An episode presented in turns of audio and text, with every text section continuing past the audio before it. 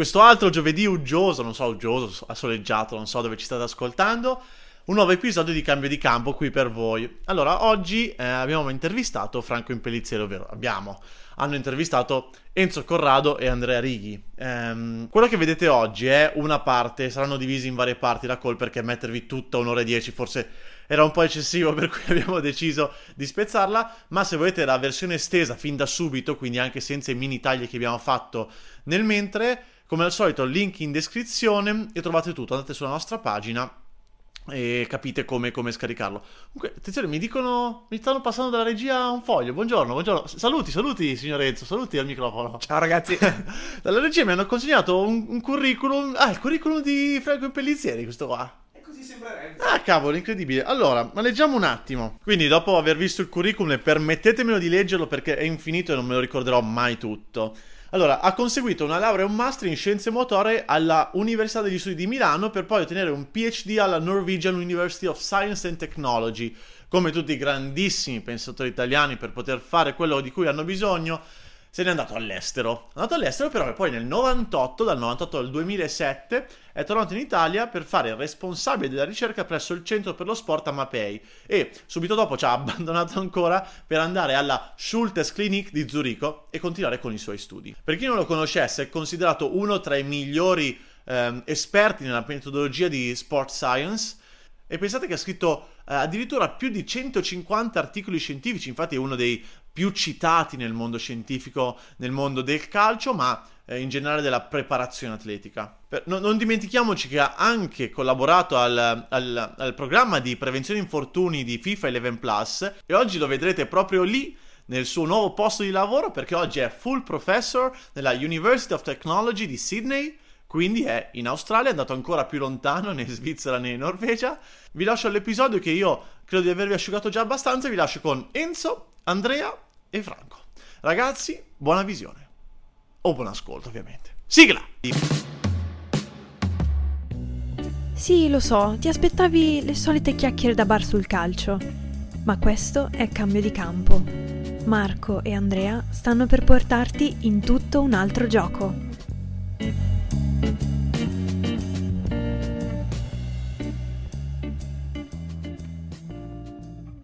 Ah, finalmente siamo qui con te, Franco. È un piacere averti. Sei lontano ma vicino in realtà, perché siamo tutti di questa zona, l'abbiamo scoperto chiacchierando. È sempre bellissimo avere a che fare con gente che è di Varese, è uno dei posti più belli d'Italia, possiamo dirlo. Lui è di Arona, qua vicino. Allora, il tuo curriculum nella nostra intro ci ha rubato 25 minuti, quindi chi ci ascolta avrà capito chi sei, se già non lo sapeva, e ha già finito di ascoltarci perché si è anche già stufato. No, ma a parte gli scherzi, volevamo sapere da te di cosa ti stai occupando in questo momento lì in Australia, quali sono i tuoi studi recenti e se ci puoi raccontare un po' di te in qualche secondo. Intanto vi ringrazio per l'invito, grazie a te. Parlare, comunicare quello che faccio, anche perché fondamentalmente il mio scopo è quello di insegnare e comunicare informazioni o divulgare e condividere quello che so. In questo momento sto lavorando su tanti progetti, il principale per un po' sarà quello sugli infortuni, che poi magari toccheremo più avanti, e poi sto seguendo dei progetti più legati agli strumenti per monitorare il carico di lavoro, la risposta all'allenamento, cose di questo tipo, e poi mi sto documentando sulle skill acquisition, perché è un argomento che mi interessa, non come ambito di ricerca al momento perché è molto complesso, ma un collega con cui collaboro e al quale chiedo di rispondere a delle domande di ricerca che sono importanti per il nostro settore. Ma quindi in quest'ottica qua ci sono delle novità legate al mondo del calcio che si stanno studiando, magari state osservando tramite ricerca in Australia?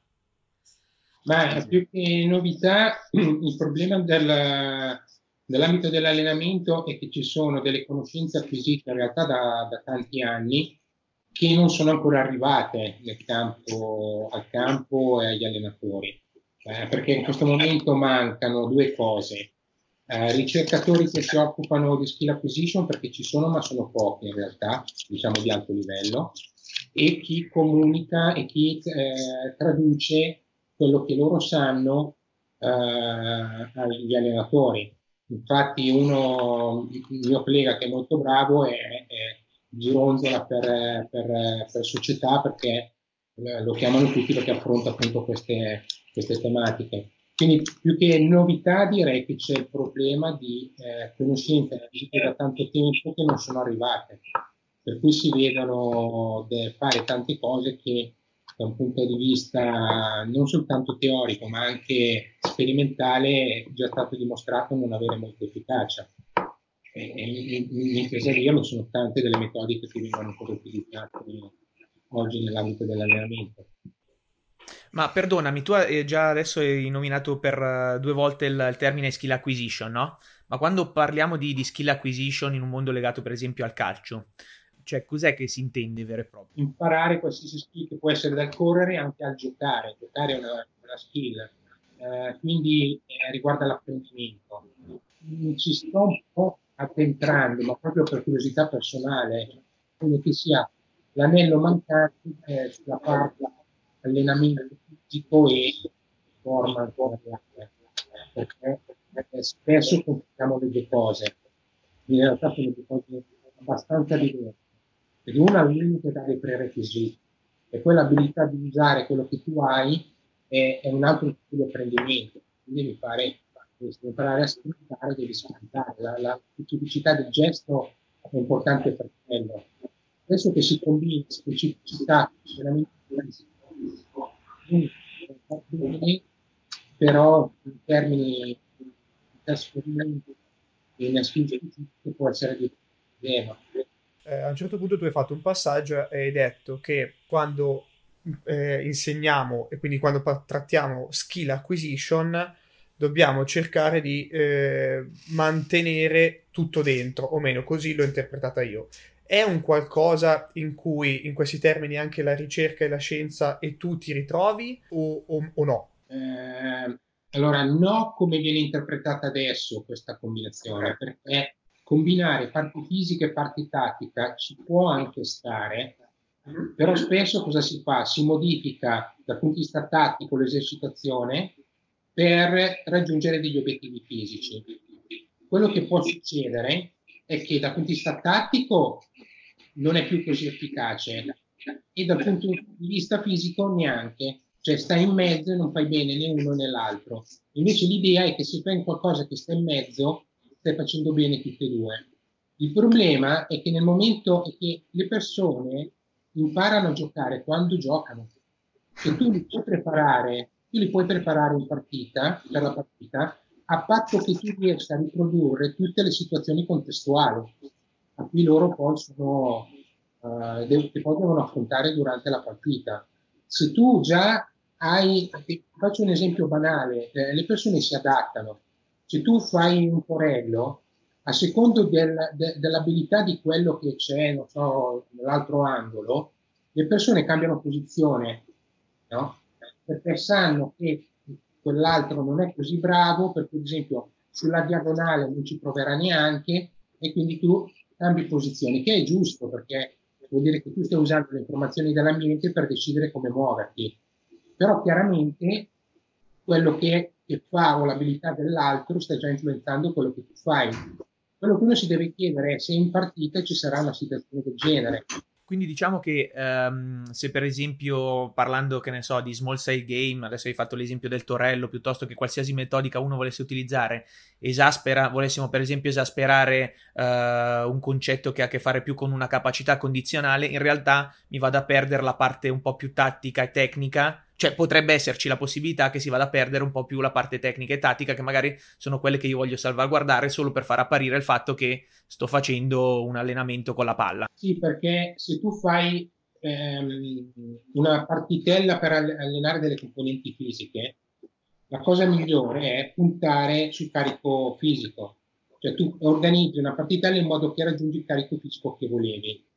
Non cercare di unire una parte tattica, sì, lo puoi fare, però il problema non è che tu non stai svolgendo un elemento tecnico-tattico, e che quell'elemento tecnico-tattico non necessariamente ha un transfer poi nella partita, perché è una condizione talmente diversa che non avrà transfer, perché le persone si abituano alla situazione in cui dovranno poi affrontare in partita, e la partita è la situazione veramente allenante. Quello che tu puoi fare prima è cercare di insegnargli ad adattarsi alle situazioni di partita. Quindi diciamo che il gioco diventa il vero e proprio maestro. Sì, cioè, spesso si provano degli schemi in allenamento, ma dove impari a farlo in partita, in qualsiasi sport? È lì che provi, ti adatti, non è che se lo fai 100 volte poi arrivi in partita e lo fai giusto.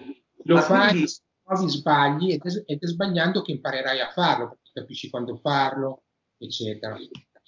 Ma quindi scusami, secondo te quindi la bravura dell'allenatore è creare dei contesti, delle situazioni tali per cui poi riesci a ricreare quello che poi verrà riproposto in partita, o che tendenzialmente vuoi provare a riproporre in partita, giusto?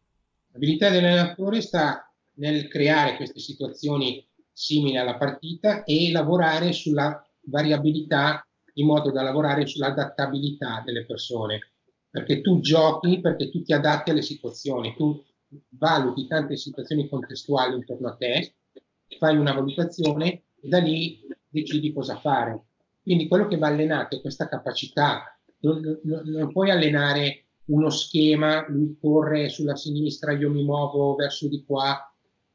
Puoi va bene dare un'idea generale, ma poi come applicarla è questione di come uno si sa adattare. Quindi l'allenatore deve creare delle situazioni in cui uno si deve adattare spesso al modo di giocare degli altri. Tra gli studi che stiamo facendo noi ci sono questi studi per cercare di vedere le interazioni tra i giocatori, per capire quali sono anche gli abbinamenti migliori, perché a volte tu hai una squadra che lavora in un certo modo, ne togli uno e si fa un'analisi e vedi che cambia tutto, no? Quindi magari tu devi cercare di avere dei giocatori che permettano di mantenere un certo tipo di struttura del gioco, che non necessariamente sono tutti così. A volte ce ne sono 2 o 3 che giocano meglio insieme che quando sono separati. Certo, a volte si vede visivamente, a volte non si vede. Ad esempio, calcolare una cosa che noi stiamo studiando, alcuni parametri per vedere se uno la sincronicità della squadra rispetto agli altri, se si muovono in fase o fuori fase, perché poi dovete pensare che ci sono delle situazioni in cui sembrano strutturate viste da lontano, per cui sembra tutto calcolato. In realtà, quando poi vai nel dettaglio, nel microambiente, è caos, e spesso sapersi muovere nel caos va bene. Per farti un esempio che usa sempre il mio collega, se tu stai camminando per strada, vedi la gente che attraversa e tutto, non riconosci un pattern, sembra che tutti si muovano a caso, no? E tu inizi con un drone a salire, inizierai a vedere tanti partner, perché ci saranno i semafori, quindi vedi la gente che attraversa, si ferma, poi si muove, quindi dall'alto vedi il pattern. Spesso noi guardiamo dall'alto, vediamo dei pattern, ma non capiamo che all'interno della singola mini struttura c'è, tra virgolette, caos. Quindi la struttura macroscopica può essere anche, prevedibile. Poi quando vai nel dettaglio deve essere imprevedibile. I giochi molto strutturato, se prevedibile. Questo succede nel calcio, ma in tutti gli sport di situazione, se fai sport da combattimento è la stessa cosa. Quindi è un argomento molto complesso. Io volevo chiederti una cosa, perché mi sembra che questo filo conduttore che stiamo seguendo derivi molto da quello che in un certo senso mi sono trovato a studiare in qualità di allenatore, che sono gli studi di Rizzolatti rispetto al sistema a specchio, no? Quindi ti chiedo quanto effettivamente questo tipo di ricerca, che chiunque può fare, e poi arriviamo a dire perché tutti gli allenatori dovrebbero farla, influisce su questi ragionamenti che stiamo facendo? Ma non lo so, nel senso che l'applicazione Allora, bisogna distinguere che sono cose speculative, non è una speculatività, nel senso che se stiamo parlando, come dicevo, di apprendimento, non dice molto in realtà, è solo quel tipo di ricerca di base su cui uno costruisce una teoria, poi andrebbe verificata. Quindi secondo me questi tipi di studio, l'applicazione di questi studi è molto speculativa, qui ci sta. Io spreco molto, speculo, so che faccio cose senza sapere neanche più perché le sto facendo, vado intuito e ci sta. Però la trascrizione di certi studi sull'applicato è speculativo, arbitrario, soggettivo, cioè ognuno lo può fare. Vuole, cioè un conto è capire per dire che cosa si attiva nel cervello quando vengo scoprendo una cosa, un conto è capire come migliorarla. Allora vorrei chiederti perché secondo te un allenatore che è sul campo oggi e che si occupa prettamente della parte, chiamiamola tecnico-tattica, dovrebbe interessarsi alla ricerca? Perché tante volte conosciamo allenatori in cui quando si parla di cose un po' più scientifiche, la prima cosa che ti dicono è no, ma di quello se ne occupa il preparatore, no, ma di quello non è roba da campo, quella è scienza, quella è fantasia. Cioè una cosa come la skill acquisition, no? Secondo me sarebbe quasi, cioè ne dovrebbe essere quasi più interessato l'allenatore che il preparatore, se stiamo a guardare, cioè nell'eccezione di come ne hai parlato te, no? Cioè è troppo legata a questo mondo qua. Ma come ho detto, in realtà, per dire, il mio collega lavora con gli allenatori fondamentalmente, prevalentemente, con anche di alcune squadre nazionali, perché appunto è molto legato al discorso allenamento. In realtà quello che io sto cercando di far capire anche ai miei colleghi, secondo me è molto legato anche al discorso preparazione atletica. Anzi, credo che se qualcosa verrà in futuro di importante verrà unendo la parte di skill acquisition alla parte fisica, perché spesso viviamo la parte fisica come qualcosa staccato poi dalla performance reale. Quando parliamo di sport di squadra, la performance reale non è correre più forte che puoi, e ci sono esempi, 2000 esempi. Se tu guardi certi giocatori non è che sono i più veloci, però appunto sono, quando si dice sono sempre al posto giusto al momento giusto, è perché questo è l'essenza del gioco, perché un gioco è uno sport tecnico-tattico, quindi la parte fisica ha senso fin tanto che permette di esprimere un potenziale tecnico-tattico. Se no, faccio un esempio, noi abbiamo avuto qua per qualche mese Usain Bolt, grandissimo velocista, devo dire neanche male come giocatore, devo dire che gioca anche abbastanza bene, certo. A livello di una squadra professionistica non è adeguato, pur essendo velocissimo, e le sue doti di velocità nella partita le vedi solo in alcuni momenti, perché non li vedi sempre, perché non sempre sei in quella situazione in cui devi sprintare per 30-40 metri più forte che puoi. Allora in quella situazione sì, per prima sparargli e corrergli dietro, però togli quelle situazioni, non vedi non fa tutta questa differenza, per cui, per tornare alla tua domanda, credo che comunque dovrebbe essere guardata molto anche dalla parte dei preparatori. Sul fatto il perché gli allenatori c'è un problema che è anche nostro, che fondamentalmente nostro, dico dalla parte della ricerca, che spesso effettivamente molte ricerche sono un po' staccate dalla realtà del campo. Ci sono vari motivi, uno è sperimentale, quando io devo analizzare una componente devo controllare tutte le altre. Quindi lo studio controllato è uno studio che non è mai, si dice, psicologicamente valido, perché è una situazione veramente anomala. Esatto. Quindi però di solito andrebbero usato per estrapolare dei principi che poi applico, mentre molti sbagliano cercando di applicare il protocollo dello studio, che non sempre è adeguato per la realtà. Quindi da un lato c'è questo problema che noi effettivamente negli anni abbiamo prodotto ricerche staccate dal mondo del campo, e dall'altro è che manca un'altra figura, qualcuno che faccia da unione tra il mondo della ricerca e il mondo del campo, E queste possono essere o i cosiddetti sport scientist, che lavorano magari con delle società, eccetera, o comunque un sistema di formazione, cioè l'allenatore viene formato. Quindi se il sistema di formazione attinge dalla ricerca, attinge e seleziona, perché non è che basta fare ricerca e va bene, devi capire chi effettivamente ti può dare informazioni che vuoi e ti può aiutare. Ma quindi una domanda, ma nella realtà che adesso tu vivi in Australia, no? L'allenatore, diciamo, condivide la ricerca, cioè nel senso fa parte del...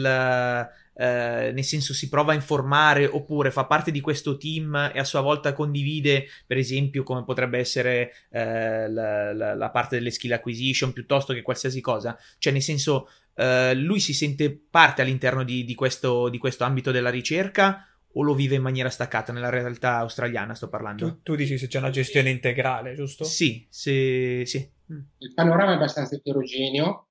L'allenatore è più abituato ad avere a che fare con un dipartimento di scienze dello sport, con sport scientist, perché hanno iniziato ben prima che iniziasse in Europa e che adesso penso stia arrivando anche in Italia, quindi hanno una storia dietro molto più lunga, quindi è più normale sentire parlare di sport science. Detto questo, ci sono anche qua dei conflitti, proprio per il motivo che accennavo prima, per il fatto che a volte si fanno o si propongono cose poco applicate, quindi alcuni allenatori si sono un po' stufati e hanno detto adesso basta, perché invece di aiutare ci state un po' confondendo, diciamo, fondamentalmente quello, in parte anche perché poi quando le cose vanno male bisogna trovare sempre qualcuno a cui dare la colpa, ma giusto per dire che i contrasti ci sono ovunque e qua, essendo più avanti da quel punto di vista, può essere che ci siano dei contrasti ancora più forti rispetto ad altri paesi. Recentemente sono usciti anche degli articoli in cui allenatori si sono lamentati dell'invasività della scienza dello sport, perché adesso raccogliamo tantissimi dati. Quello che io penso è che molti dei dati che si raccolgono hanno come giustificazione maggiore quella di giustificare uno stipendio, uno sport scientist, perché la metà magari sono raccolti con misurazioni che non sono propriamente neanche valide. Questo giusto per dire che c'è un problema, come in tutti i settori, che penso che prima o poi andrà affrontato anche abbastanza in modo forte. Però ci sono delle realtà anche, diciamo, in cui c'è una collaborazione molto stretta tra allenatore e staff. Non so se parlo della realtà che conosco di un ragazzo italiano che la posizione che occupa è Head of Performance Solution della squadra nazionale di ciclismo su pista, quindi lui si deve occupare di sviluppare soluzioni nuove, appunto, che arrivano dalla ricerca. Loro lavorano in team e c'è un esperto di skill acquisition che uno dice ma per la pista cosa serve? È importante, perché saper prendere le linee giuste è importante, e hanno un esperto di skill acquisition nello staff, hanno uno sport scientist, un biomeccanico, quindi hanno tutte queste figure, fanno queste riunioni con l'allenatore, quindi l'allenatore sì, in questa situazione ad esempio è assolutamente parte integrante. E nei team sport ci sono allenatori molto sensibili ad alcune tematiche, per cui interagiscono molto, poi ce ne sono come al solito altri che non gli interessa nulla e fondamentalmente fanno tutto indipendentemente dal dipartimento. Poi il dipartimento raccoglie informazioni e le passa generalmente al preparatore, è quello con cui si ha più a che fare. Però, come mi diceva il mio collega, adesso ha più interazioni con gli allenatori, magari vanno a guardare un allenamento, mentre si allenano lui sta fuori, guarda, poi quando hanno finito arriva l'allenatore e dice cosa ne pensi, e lui dice guarda, secondo me a volte si tratta di cambiare poche cose, no? Recentemente in una squadra di rugby è semplicemente suggerito di cambiare, c'era uno schema che dovevano fare, di cambiare spesso il giocatore che faceva un movimento, non sempre lo stesso, perché poi io mi abituo, so cosa fa, quanto corre, e mi abituo troppo, quindi torniamo al discorso un po' di variabilità, quindi cambiare giocatore, cambiare posizioni, cambiare velocità, cioè variare tutte le situazioni. Ok, vai Marco, ci sei? Ok, scusa, ho fatto ripartire la fotocamera. Ok. Se l'episodio ti è piaciuto, iscriviti al podcast per rimanere sempre aggiornato e condividi questo episodio con qualcuno che pensi possa essere interessato. Noi ci sentiamo al prossimo episodio.